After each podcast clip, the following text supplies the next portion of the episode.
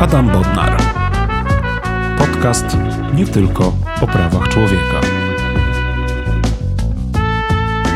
Szanowni Państwo, drogie e, słuchaczki i drodzy e, słuchacze, e, to jest podcast nie tylko o prawach człowieka. Rozmawiam z moimi gośćmi na tematy związane z prawami człowieka, praworządnością i demokracją. Dzisiaj moim gościem jest pani Ewelina Karpacz-Oboładze. Witam panią serdecznie. Witam wszystkich, pana serdecznie witam. Pani redaktor Ewelina Karpacz-Oboładze przez wiele lat była związana ze studiem reportażu i dokumentu Polskiego Radia. Była nominowana do polsko-niemieckiej Nagrody Dziennikarskiej, zdobyła liczne wyróżnienia ze swojego środowiska zawodowego, w tym innymi Złoty Mikrofon, statuetkę srebrnego Melchiora, była nominowana do nagrody Prix Italia 2018 za reportaż o Eugeniuszu Rudniku pod tytułem Taśmocioł. Uzyskała złoty mikrofon, tak jak napisała kapituła, za reportaże i dokumenty, które zawsze są naznaczone jej osobowością, za wyjątkową łatwość zjednywania ludzi, którzy chętnie powierzają jej swoje losy. Łącznie w czasie swojej drogi dziennikarskiej jako reporterka radiowa Przygotowała ponad 200 reportaży radiowych. Niektóre z nich myślę, że są absolutnie fascynujące ze względu na przybliżanie słuchaczom postaci, może niekoniecznie zapomnianych, ale nie zawsze dostrzeganych w pełni ich życia, takich jak Papcio Chmiel, Stanisław Pagaczewski, czyli twórca przygód Baltazara Gąbki, muzyk, którego akurat znam, Michał Zygmunt, który słynie z nagrywania przyrody, Bogdan Tomaszewski, ale także potomkowie cichociemnych. Obecnie współpracuje na no, dość luźnych zasadach z Radiem 357, ale także prowadzi zajęcia na Wydziale Dziennikarstwa, Informacji i Bibliologii Uniwersytetu Warszawskiego. Te zajęcia dotyczą kwestii, jak przygotować dokument radiowy oraz dokonać poprawnej realizacji dźwięku.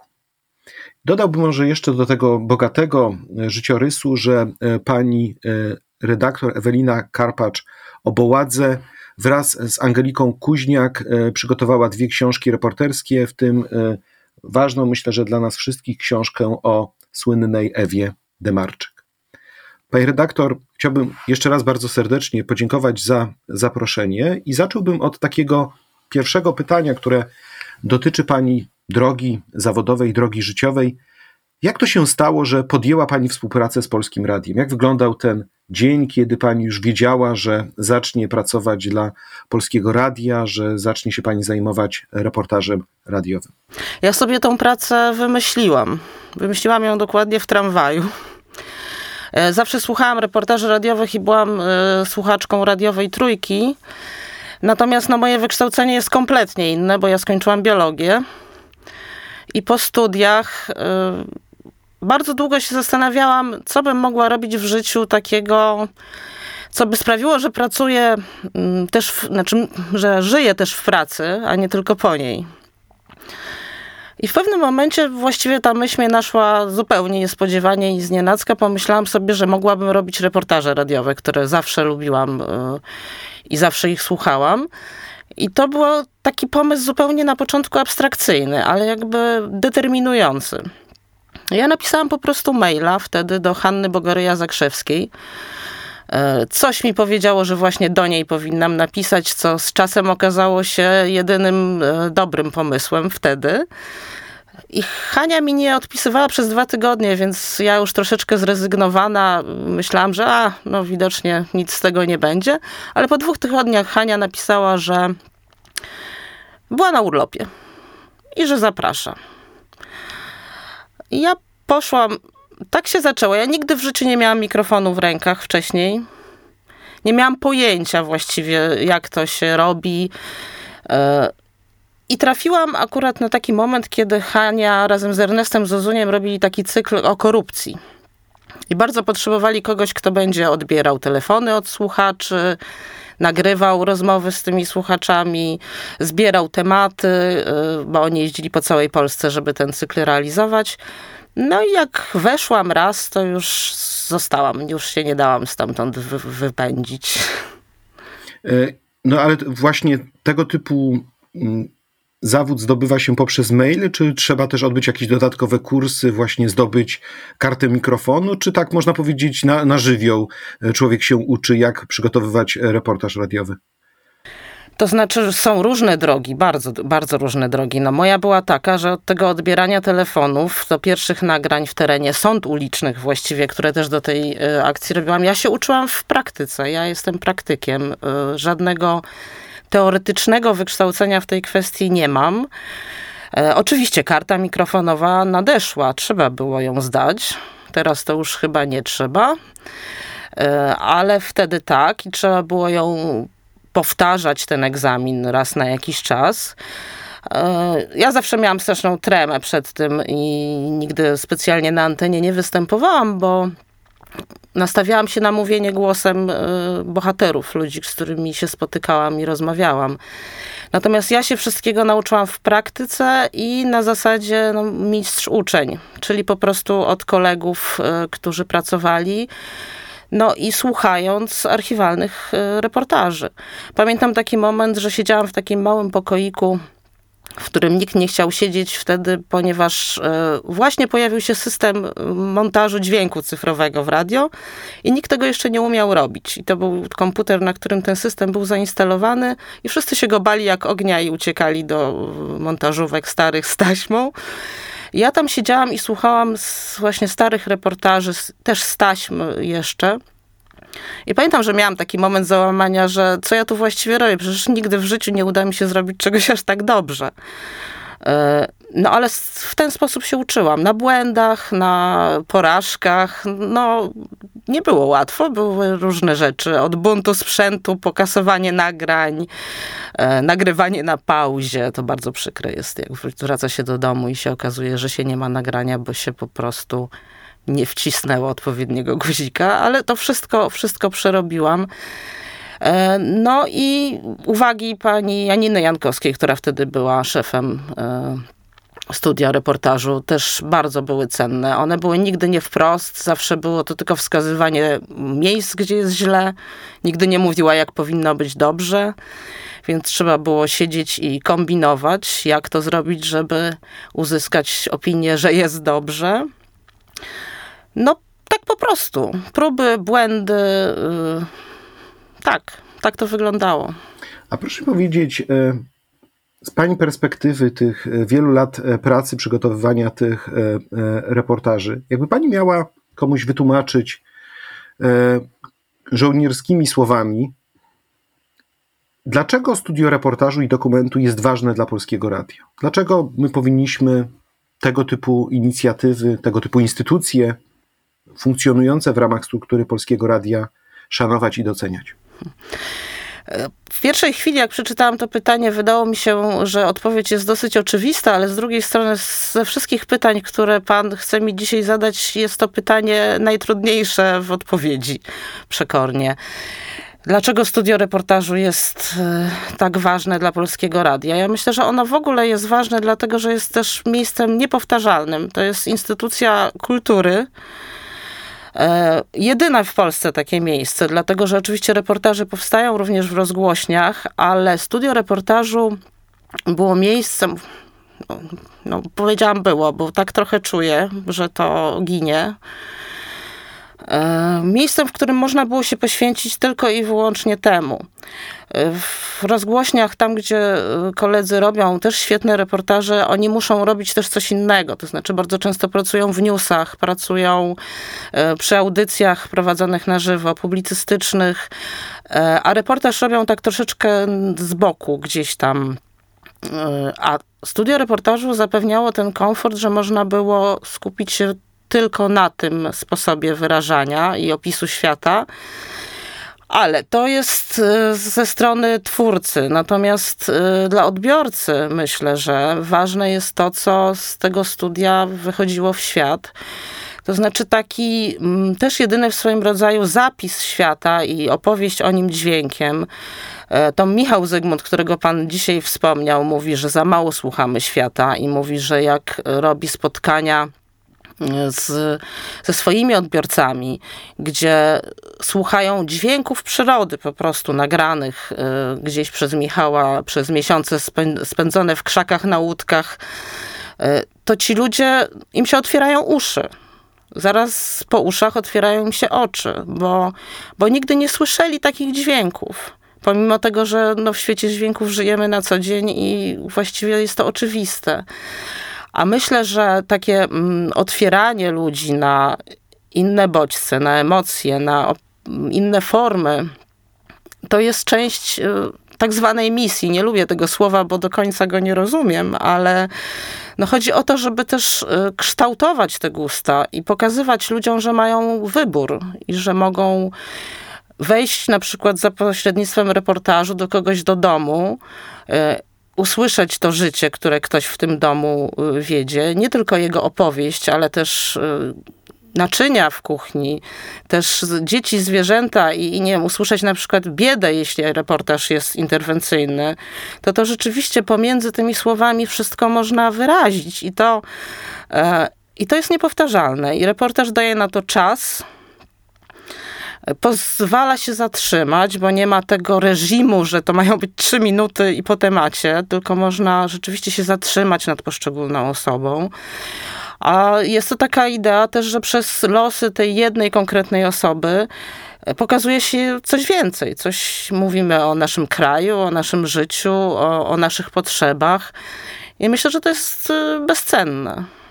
A jaką rolę y, w budowaniu studia reportażu i dokumentu odgrywały konkretne osoby, ponieważ, jak rozumiem, państwo nawiązują do tych najlepszych tradycji z dawnych e, lat.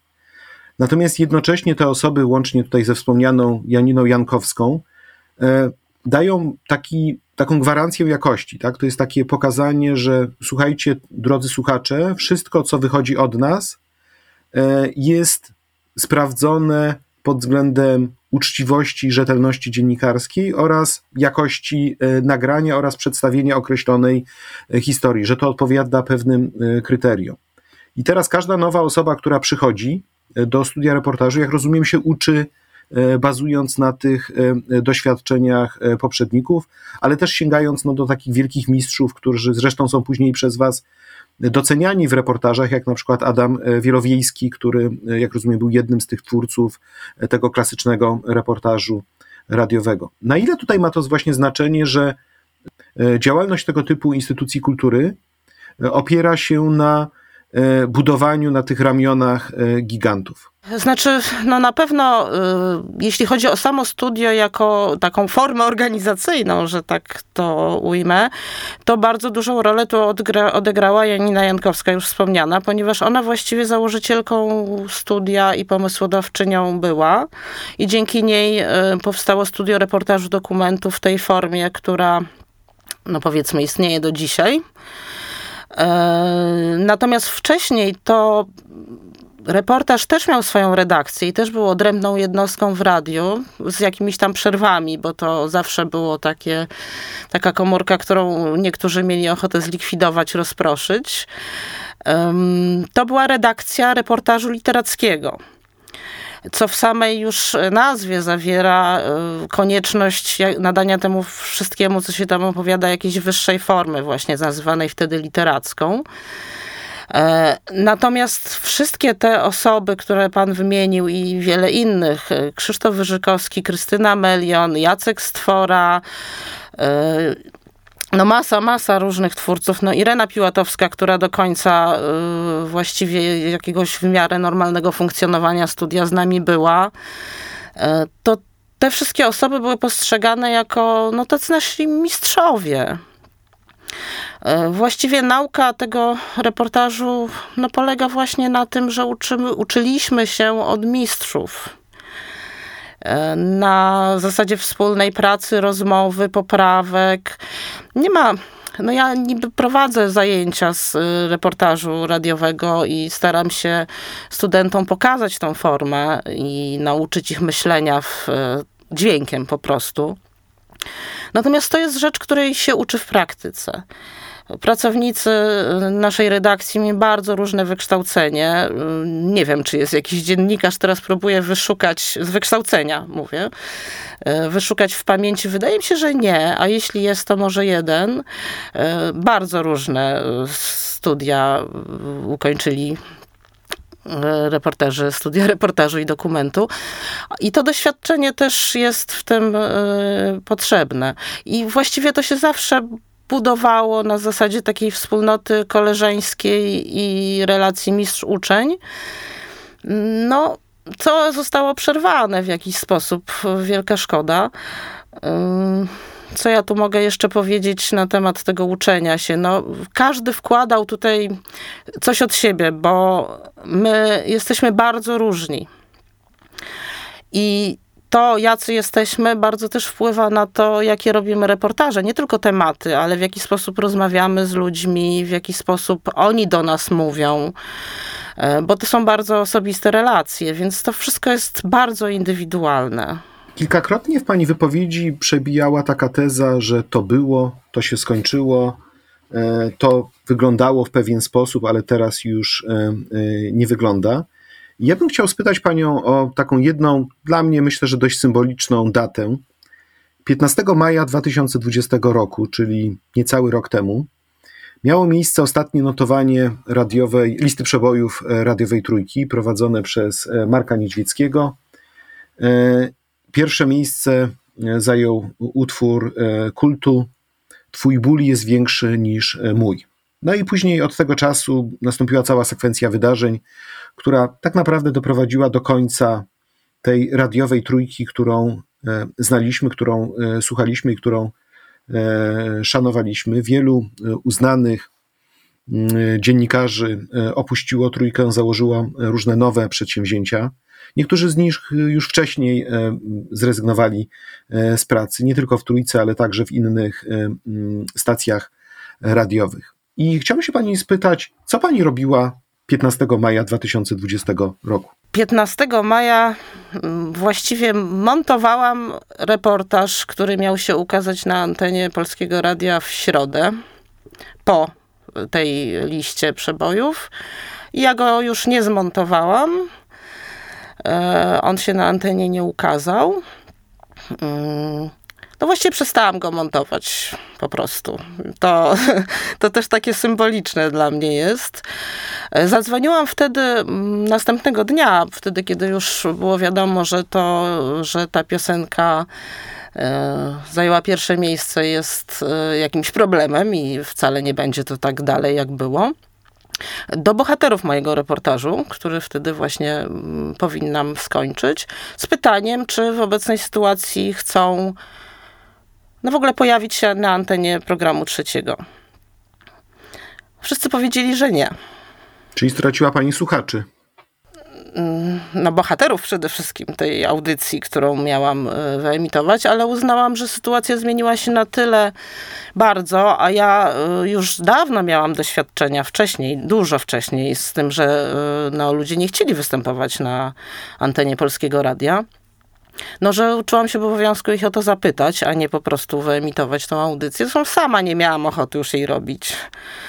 E, I pamiętam, że wtedy, kiedy dyrektor e, trójki ówczesny się dowiedział o tym, że tego reportażu nie będzie, to powiedział, że ale jak to nie będzie, skoro to zostało nagrane w godzinach pracy, to jest własnością radia i zostanie wyemitowane. No, nie mogło być wyemitowane, bo było niezmontowane, co powiedziałam, że właściwie proszę bardzo, ale musi pan sobie to zmontować sam, bo e, no bo to jest po prostu niezrobione. Wtedy jeszcze, właściwie to Agnieszka Walewicz głównie, nasza sekretarz redakcji, rozmawiała z panem dyrektorem, bo to już był ten czas lockdownu i to wszystko było bardziej skomplikowane niż e, wcześniej.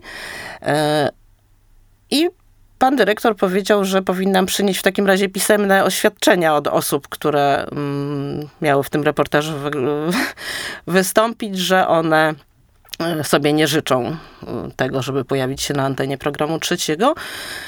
No, zbyłam to właściwie uśmiechem, bo no niby dlaczego ktokolwiek ma dawać jakiekolwiek oświadczenia w tej kwestii, zawsze może zmienić zdanie i tylko jego dobrą wolą jest, czy chce brać udział w, w tej audycji, czy nie.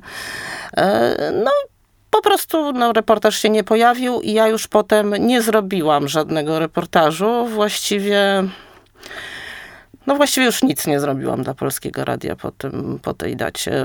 Brałam udział w protestach pod trójką, e, trochę bardziej na zasad, dla zasady niż z przekonania, że to coś da, bo chociaż z natury jestem optymistką, to w kwestii tego, co się działo w Polskim Radiu, to już tego optymizmu od dłuższego czasu we mnie nie było wtedy. A proszę powiedzieć, jak pani się czuła? No bo z jednej strony, y, jak można przeczytać y, w sieci taką wypowiedź pani koleżanki redakcyjnej, y, pani Olgi Mickiewicz-Adamowicz, która mówiła o tym, że w redakcji postępuje cenzura. Pani Olga powiedziała tak: Postępuje cenzura, tematy niewygodne dla władzy są zdejmowane z anteny albo nie dopuszcza się do ich realizacji. Nie zaprasza się gości, którzy są krytyczni wobec władz radia, wobec władzy. Ogranicza się obecność słuchaczy na antenie ze strachu przed tym, że powiedzą oni coś niewygodnego. Reportaż w polskim radiu traci na znaczeniu, przerwane zostały pewne tradycje, zniszczony dorobek, na który ciężko pracowaliśmy latami, zniszczona została trójka, niszczeje też studio reportażu, które funkcjonuje w szczątkowy, okaleczony sposób. teraz z jednej strony mamy taką wypowiedź, a z drugiej, jak zapoznałem się z pani dorobkiem, to zauważyłem, że w 2015 roku y, przygotowywała Pani reportaż na temat y, cenzury w PRL, na temat tego, co się działo na ulicy Mysiej. Pamiętam, że to był wtedy ten czas, 2014-2015 rok, za czasów prezydenta Komorowskiego, kiedy został odsłonięty pomnik na rzecz wolności słowa na ulicy Mysiej. I w ogóle wtedy bardzo dużo na ten temat rozmawialiśmy. Jak się Pani czuła, z jednej strony zajmując się, powiedziałbym, profesjonalnie tematyką cenzury, z dawnych, z dawnych minionych lat, kiedy pani nagle stanęła w obliczu podobnych zjawisk w swoim własnym e, życiu zawodowym? Jak się czułam? No oczywiście źle. E, bardzo źle. E, to pierwsza różnica w ogóle, jaka mi się narzuca, jak słyszę o cenzurze PRL-owskiej i tej, która teraz się pojawia, to jest to, że to, że cenzura w PRL-u była, było oczywiste. I ona miała swoje zasady. Miała swój urząd, swoich urzędników. Na końcu korytarza był pokoik, gdzie siedział cenzor, do którego trzeba było zanieść audycję, który dopuszczał, nie dopuszczał, kazał coś zmienić. Cenzor był też człowiekiem, którego się znało, było wiadomo, który cenzor co przepuści i jak zrobić, żeby przepuścił. Była to taka gra psychologiczna. E, ale właśnie oczywistością było, ona miała zasady. Natomiast w tej chwili Oficjalnie cenzury nie ma. Nie ma żadnego urzędu, nie ma cenzorów, nie ma e, instytucji cenzury. Ona, ona się tak zaczęła wkradać.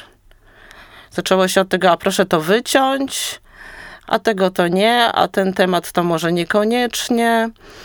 E, I to nigdy nie było wiadomo, z której strony to się pojawi. E, można było wyciąć coś z audycji, wtedy ona by poszła. No, znam przypadki takie, że ludzie tego nie robili i audycje nie były emitowane. Natomiast ta cenzura mm, nie była w redakcji. W naszej redakcji nigdy nie było cenzury. Chyba, że wkradała się coś takiego bardzo niebezpiecznego, co nazywamy autocenzurą. To znaczy, w pewnym momencie myśmy już wiedzieli, że pewne tematy w ogóle nie mają żadnej szansy na emisję i że w ogóle nie ma się co do tego zabierać. E, cenzura pojawiała się dalej, bo my znaczy, też w reportażu to są pojedyncze przypadki, tak naprawdę, takiej cenzury, y, że reportaż trafiał na półkę i stawał się pułkownikiem, dlatego że miał w sobie coś, co się nie nadawało, w cudzysłowie oczywiście, na antenę. E, to bardziej było widać oczywiście w serwisach, w informacji, w e, programach, gdzie zapraszano gości. E, listy gości się bardzo zmieniały, tego nie zapraszamy. To było mówione wprost. To znaczy, ja to wiem od kolegów, którzy te programy prowadzili, bo no bo ja się tym nie zajmowałam, ale byli tacy, no głównie to dotyczyło oczywiście polityków, bo w tej sferze życia y, naj, najbardziej tutaj było to istotne. E, no ale Był na przykład reportaż mm, koleżanki, który opowiadał historię mm, muzułmanki mieszkającej w Polsce. E, no, historia zwykłego człowieka, dziewczyny, która przyjechała do Polski na studia, spodobało jej się tu, tu żyła, studiowała i e, no nic takiego tam niby kontrowersyjnego nie było, ale okazało się, że E, dziewczyna ta, no oprócz tego, że opowiadała, co w naszym kraju jej się podoba, dlaczego tu została, dlaczego tu mieszka, została zapytana również, no, a co jej się nie podoba i co złego tu dostrzega i czy czuje się tu komfortowo. No i opowiedziała również o tym, no, że zdarzają jej się mm, różnego rodzaju ataki, słowne na szczęście, nie było tam mowy o żadnej przemocy fizycznej. E, I okazało się, że no, że nie że nie można mówić o tym, że my Polacy jesteśmy e, rasistami, że bywamy rasistami i koleżanka została poproszona o wycięcie tego fragmentu. To był krótki fragment, bo to była wypowiedź, nie wiem, dwa, trzy zdania. To, to, to nie było o tym w ogóle. To, to po prostu było dla pokazania mm, takiej szerszej perspektywy, no, żeby nie mówić tylko, że jest różowo, tylko jeśli nie jest, no to pokażmy sprawę z każdej strony. No i ten reportaż nie został wyemitowany, bo koleżanka nie zgodziła się na wycięcie tej kwestii, no i trafił na półkę, gdzie no właściwie do dziś stoi. Czyli to oznacza, że jak być może przyjdą jakieś inne czasy, będziemy mieli cały szereg pułkowników, które będzie można później odtwarzać nawet. To myślę, że nawet publiczność chyba o tym nie wie, że, że takie rzeczy gdzieś tam w archiwach Polskiego Radia są. Są, oczywiście. Nawet niektórzy są dumni, jak mają pułkownika, bo to znaczy, że chcieli wyrazić swoje zdanie i nie zgodzili się na zmianę. No dobrze, ale to wszystko, o czym mówi pani redaktor, to przecież są wydarzenia, które nie zaczęły się z czasem e, e, tego słynnego notowania e, listy przebojów programu trzeciego, ale różne zmiany dotyczące mediów publicznych, także Polskiego Radia, obserwujemy w zasadzie od, ja wiem, tak pierwszych miesięcy 2016 roku. Oczywiście w różnej skali i z różnym napięciem. Ja na przykład pamiętam, kiedyś byłem au, e, uczestnikiem audycji e, w regionalnej rozgłośni Polskiego Radia, chyba bodajże to było Radio Koszalin.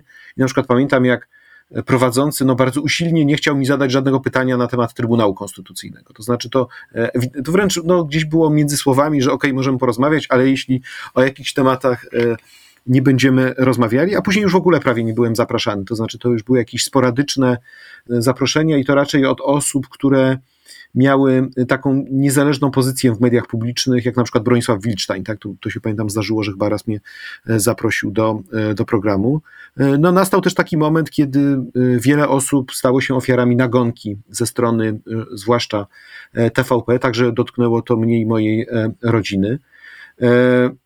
Mm, no nie wspominając o, o, o wielu innych mm, osobach i no i nie, nie zapominajmy, że jednak to, co się wydarzyło w 2018 roku przed e, e, zamordowaniem prezydenta Pawła Adamowicza, było też, myślę, że istotnym rozdziałem, jeśli chodzi o działalność mediów publicznych. Wielu dziennikarzy także zrezygnowało z pracy albo zostało zwolnionych. I moje pytanie jest następujące: czy pani miała takiego myślenia, że no dobrze, może jednak warto sobie dać mm, spokój, może jednak nie ma co w tym uczestniczyć, że tylu ludzi już zrezygnowało, może na mnie także, e, także czas. Czy e, czasami się zastanawiam nad tym, dlaczego właśnie tylu dziennikarzy tak długo, można powiedzieć, tkwiło w systemie, no, który stawał się już po prostu bardzo oczywisty i, e, i jednoznaczny. Dlaczego musiał nastąpić dopiero ten 15 Y, maja 2020 roku jako ta data graniczna, kiedy faktycznie ludzie przestali mieć y, złudzenia? Oczywiście miałam. Miałam. Ja się źle czułam y, w radiu już od dawna.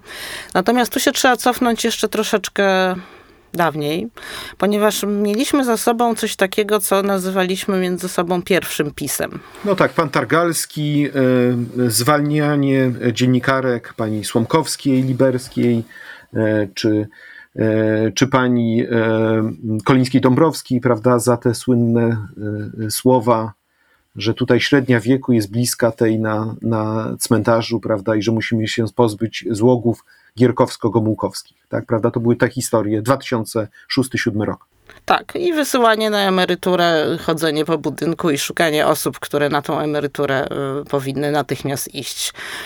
E, tak, i to trwało jakiś czas, i wtedy też nie było wcale wesoło, e, ale to minęło. To minęło. Udało się to wtedy przeczekać. Już wtedy było to y, chwilami nie do zniesienia. Chociaż w porównaniu z tym, co się wydarzyło później, to to były dobre czasy jeszcze właściwie, z tej perspektywy dzisiejszej.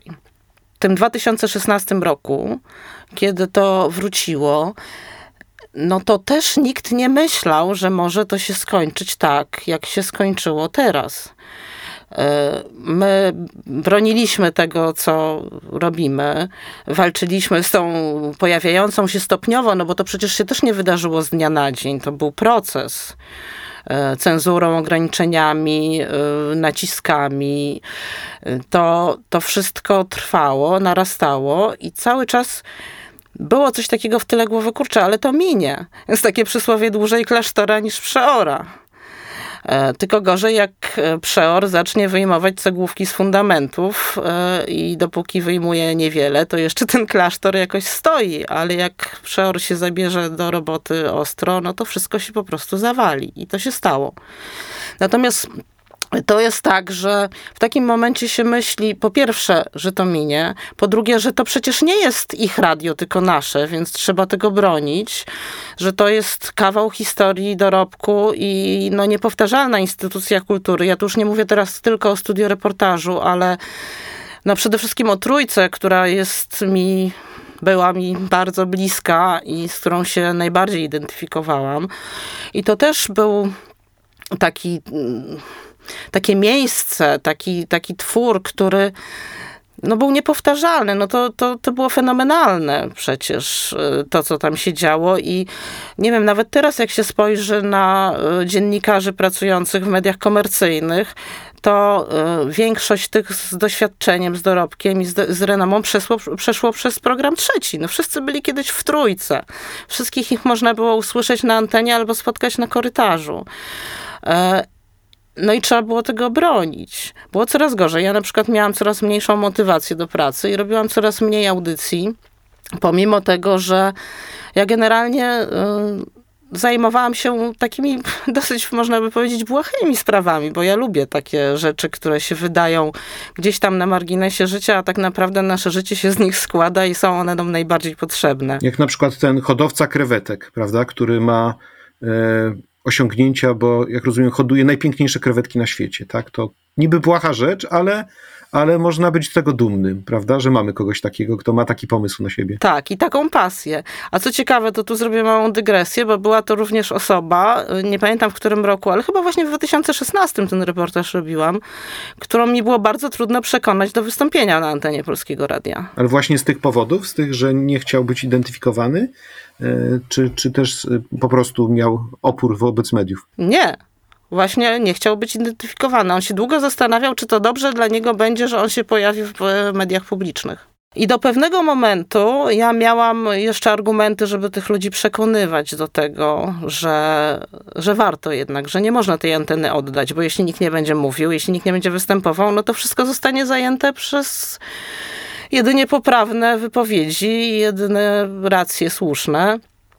Do pewnego momentu ja naprawdę wkładałam bardzo dużo energii w to, żeby ludzi przekonywać. A jak się śmiała moja koleżanka z redakcji, ja właśnie nawet jak znajdę kre hodowcę krewetek, to on będzie miał opory. I ja tak, tak, tak to było, no, że niezależnie od tematu zawsze był jakiś kłopot z tym. Um, z tymi mediami publicznymi u tych moich bohaterów w tym okresie. E, no tak, no i do pewnego momentu to była też taka walka, żeby jednak przekonać i tych bohaterów, i nas samych, że jednak warto, że warto, że, że to po prostu no po prostu przeczekamy, mówiąc yy, krótko, że przewalczymy, że przeczekamy, że to nie może być tak, że im się to uda Właśnie niestety pojawił, pojawił się w pewnym momencie ten podział na my i oni. To, to też jest takie bardzo symboliczne. Czyli Teresa Torańska, prawda, wróciła. Tak. Ja zaczęłam być pesymistką taką, ja wiem w którym to momencie, bo to było przed tą listą, bo ta lista to był taki gwóźdź do trumny. E, tylko wie pan, no to też nie jest tak łatwo odejść z różnych powodów. I takich czysto życiowych że ma się stałą pracę i czynnik ekonomiczny jest istotny. Nawet y, no, w Polskim Radiu nie zarabiało się nie wiadomo ile, no ale można było żyć spokojnie z dnia na dzień. To jest taka najbardziej podstawowa i przyziemna rzecz. Natomiast, wie pan, ta praca to jest pasja, to jest y, miłość, pasja, to jest naprawdę coś, z czym nie jest łatwo się pożegnać. I ja właśnie bardzo, znaczy dojrzewałam do tej decyzji tego formalnego złożenia wypowiedzenia e, około pół roku, bo mentalnie to ja odeszłam e, z radia już Trudno mi powiedzieć tak dokładnie, ale kilka miesięcy wcześniej na pewno, a myślę, że z rok. Tak, że już właściwie nie byłam w tym radio. To można porównać trochę do takiego toksycznego związku że najpierw e, obie strony są ze sobą bardzo szczęśliwe, potem jednej przestaje się podobać i zaczyna tą drugą tępić, ale ale jak się myśli, no ale przecież on się zmieni, no zmieni się, przecież na pewno się zmieni. E, że przecież było tak pięknie, jest ta tęsknota za tym, co było. Dopiero trzeba sobie zdać sprawę z tego, że tęskni się za czymś, czego już nie ma.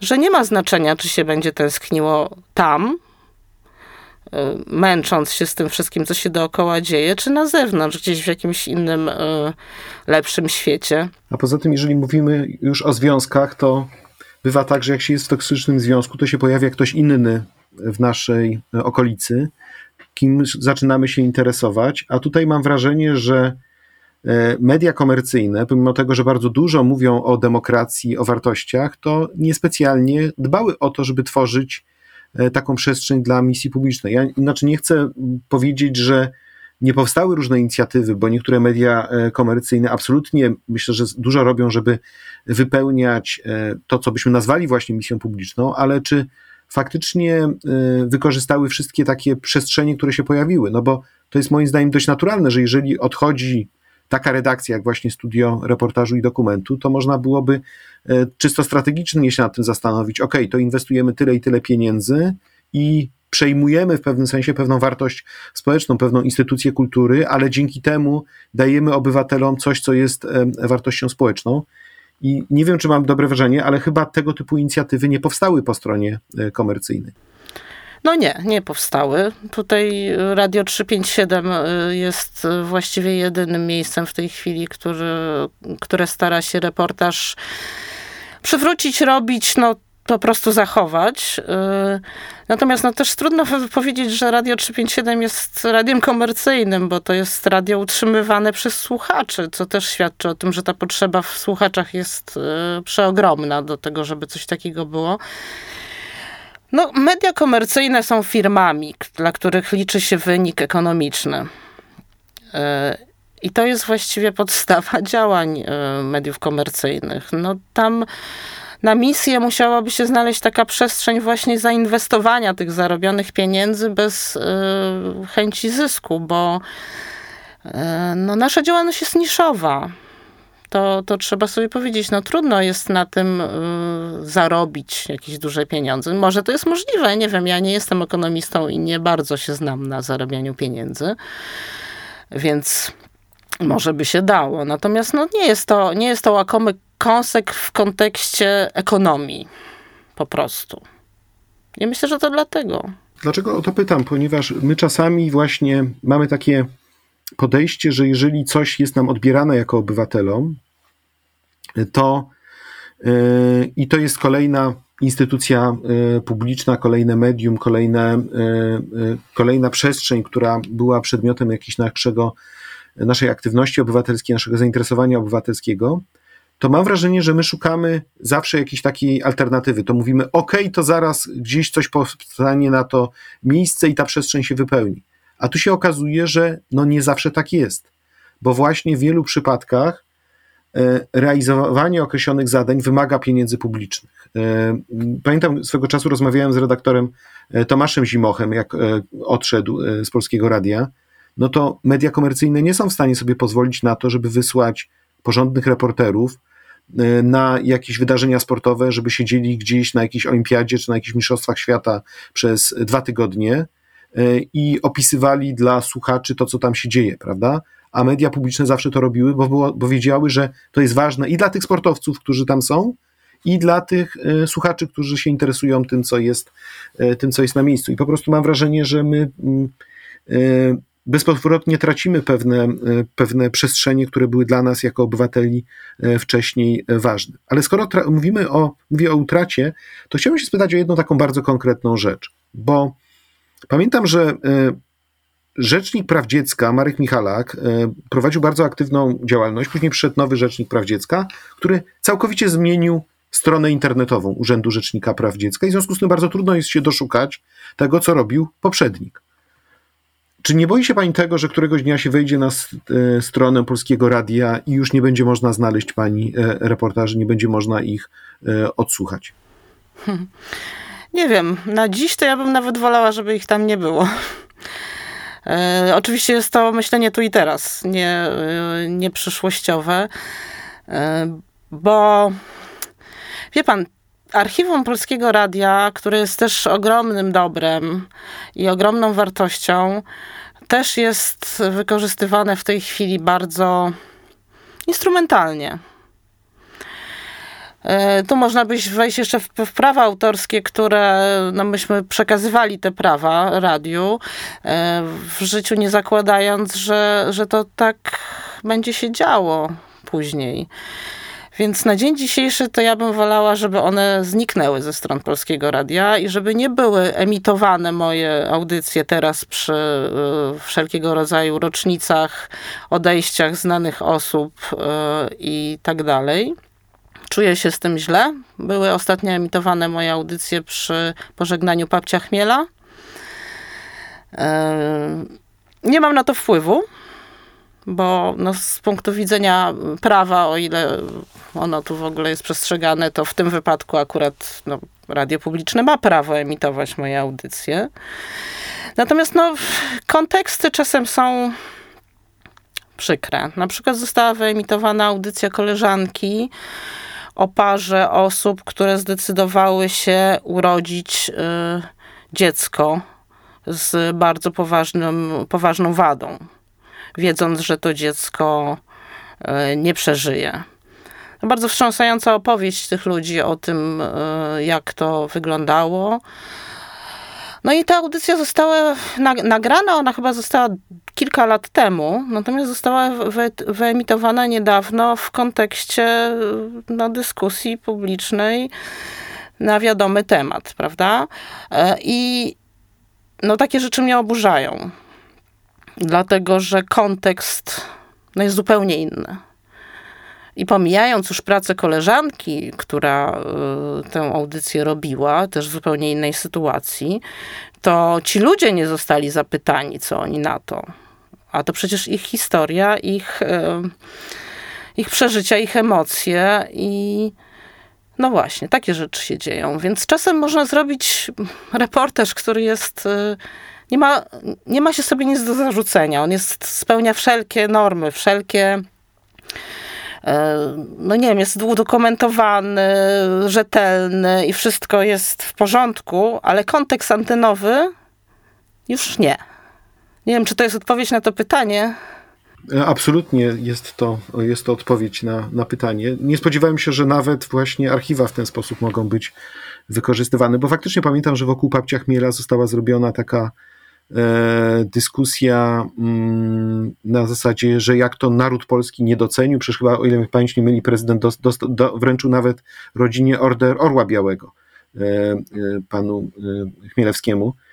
Także oczywiście taka audycja się bardzo przydała w, tej, w tym kontekście, prawda, że to już nie były tylko i wyłącznie tweety i, i gdzieś puszczane na Twitterze kawałki komiksów i jakaś nostalgia za 40-latków i 50-latków, takich jak ja, za tym, co się czytało w latach 80., tylko proszę, tu jeszcze pani reportaż się przydał, tak, do tego, żeby pewien efekt E, polityczny, bieżący osiągnąć. A proszę mi powiedzieć, czy pani uważa, że pani koledzy i koleżanki sobie poradzą na wolnym rynku? Czy jest teraz taka przestrzeń pracy dla nich, żeby byli oni w stanie jednak zachować w sobie e, pewien e, ten zestaw wartości, żeby byli w stanie zajmować się tym, co kochają, a jednocześnie żyć na tym e, wolnym rynku, czy na przykład właśnie podcasty, które przecież e, wiele osób teraz nagrywa i spotykamy się w ramach podcastu, czy one mogą być jakimś ratunkiem dla e, osób, które pasjonują się reportażem radiowym?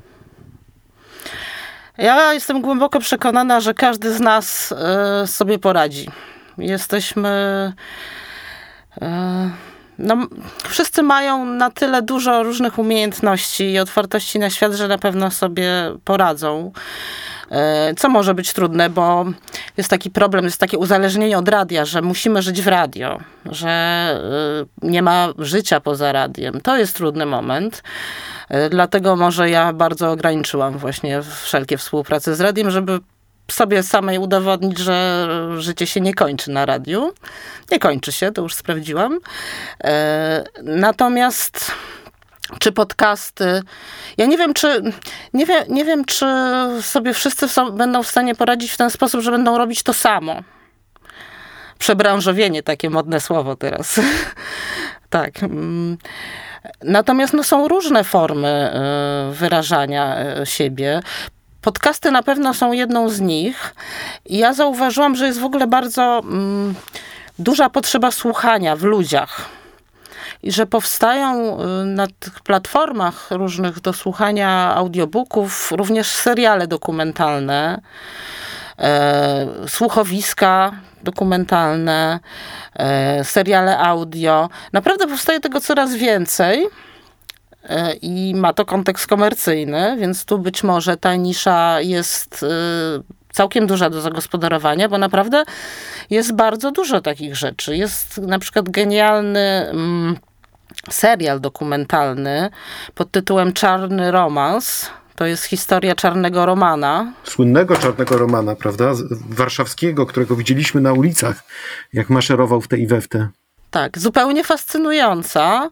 E, nie pamiętam ile ona ma odcinków, ale siedem albo osiem i on i tak naprawdę to to jest reportaż radiowy.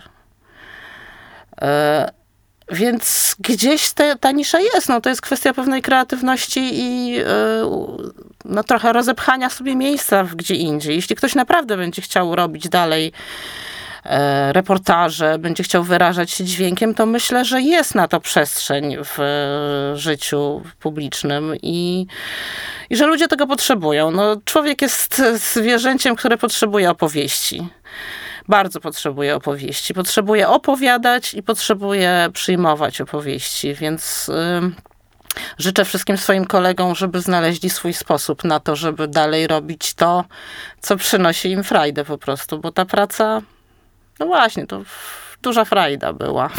A może w takim razie to y, skoro się udały różne projekty crowdfundingowe, to może jest czas na to, żeby powołać jakiś, nazwałbym to, E, alternatywny twór typu studio reportażu i dokumentu, zgromadzić pod nim e, kilku, kilkunastu, kilkudziesięciu twórców i zachęcić ludzi, słuchajcie, no tu macie treści, które są dla was i zawsze były wartościowe, jeżeli zapłacicie te 10 zł miesięcznie, e, to mm, będziecie mieli dostęp do czegoś zupełnie unikalnego. Może, może to jest jakaś, jakiś pomysł na to, żeby E, szukać przetrwania, bo oczywiście ja zdaję sobie sprawę z tego, że są i Radio 357, i Radio Nowy Świat, i, i Radio Spacja, i, e, mm, i różne inicjatywy inne, ale jednak e, być może dałoby radę coś takiego sfinansować za pomocą crowdfundingu. Może właśnie ludzie potrzebują jakości, która jest potwierdzona wieloletnim zaangażowaniem i, i pracą twórczą takich osób jak pani.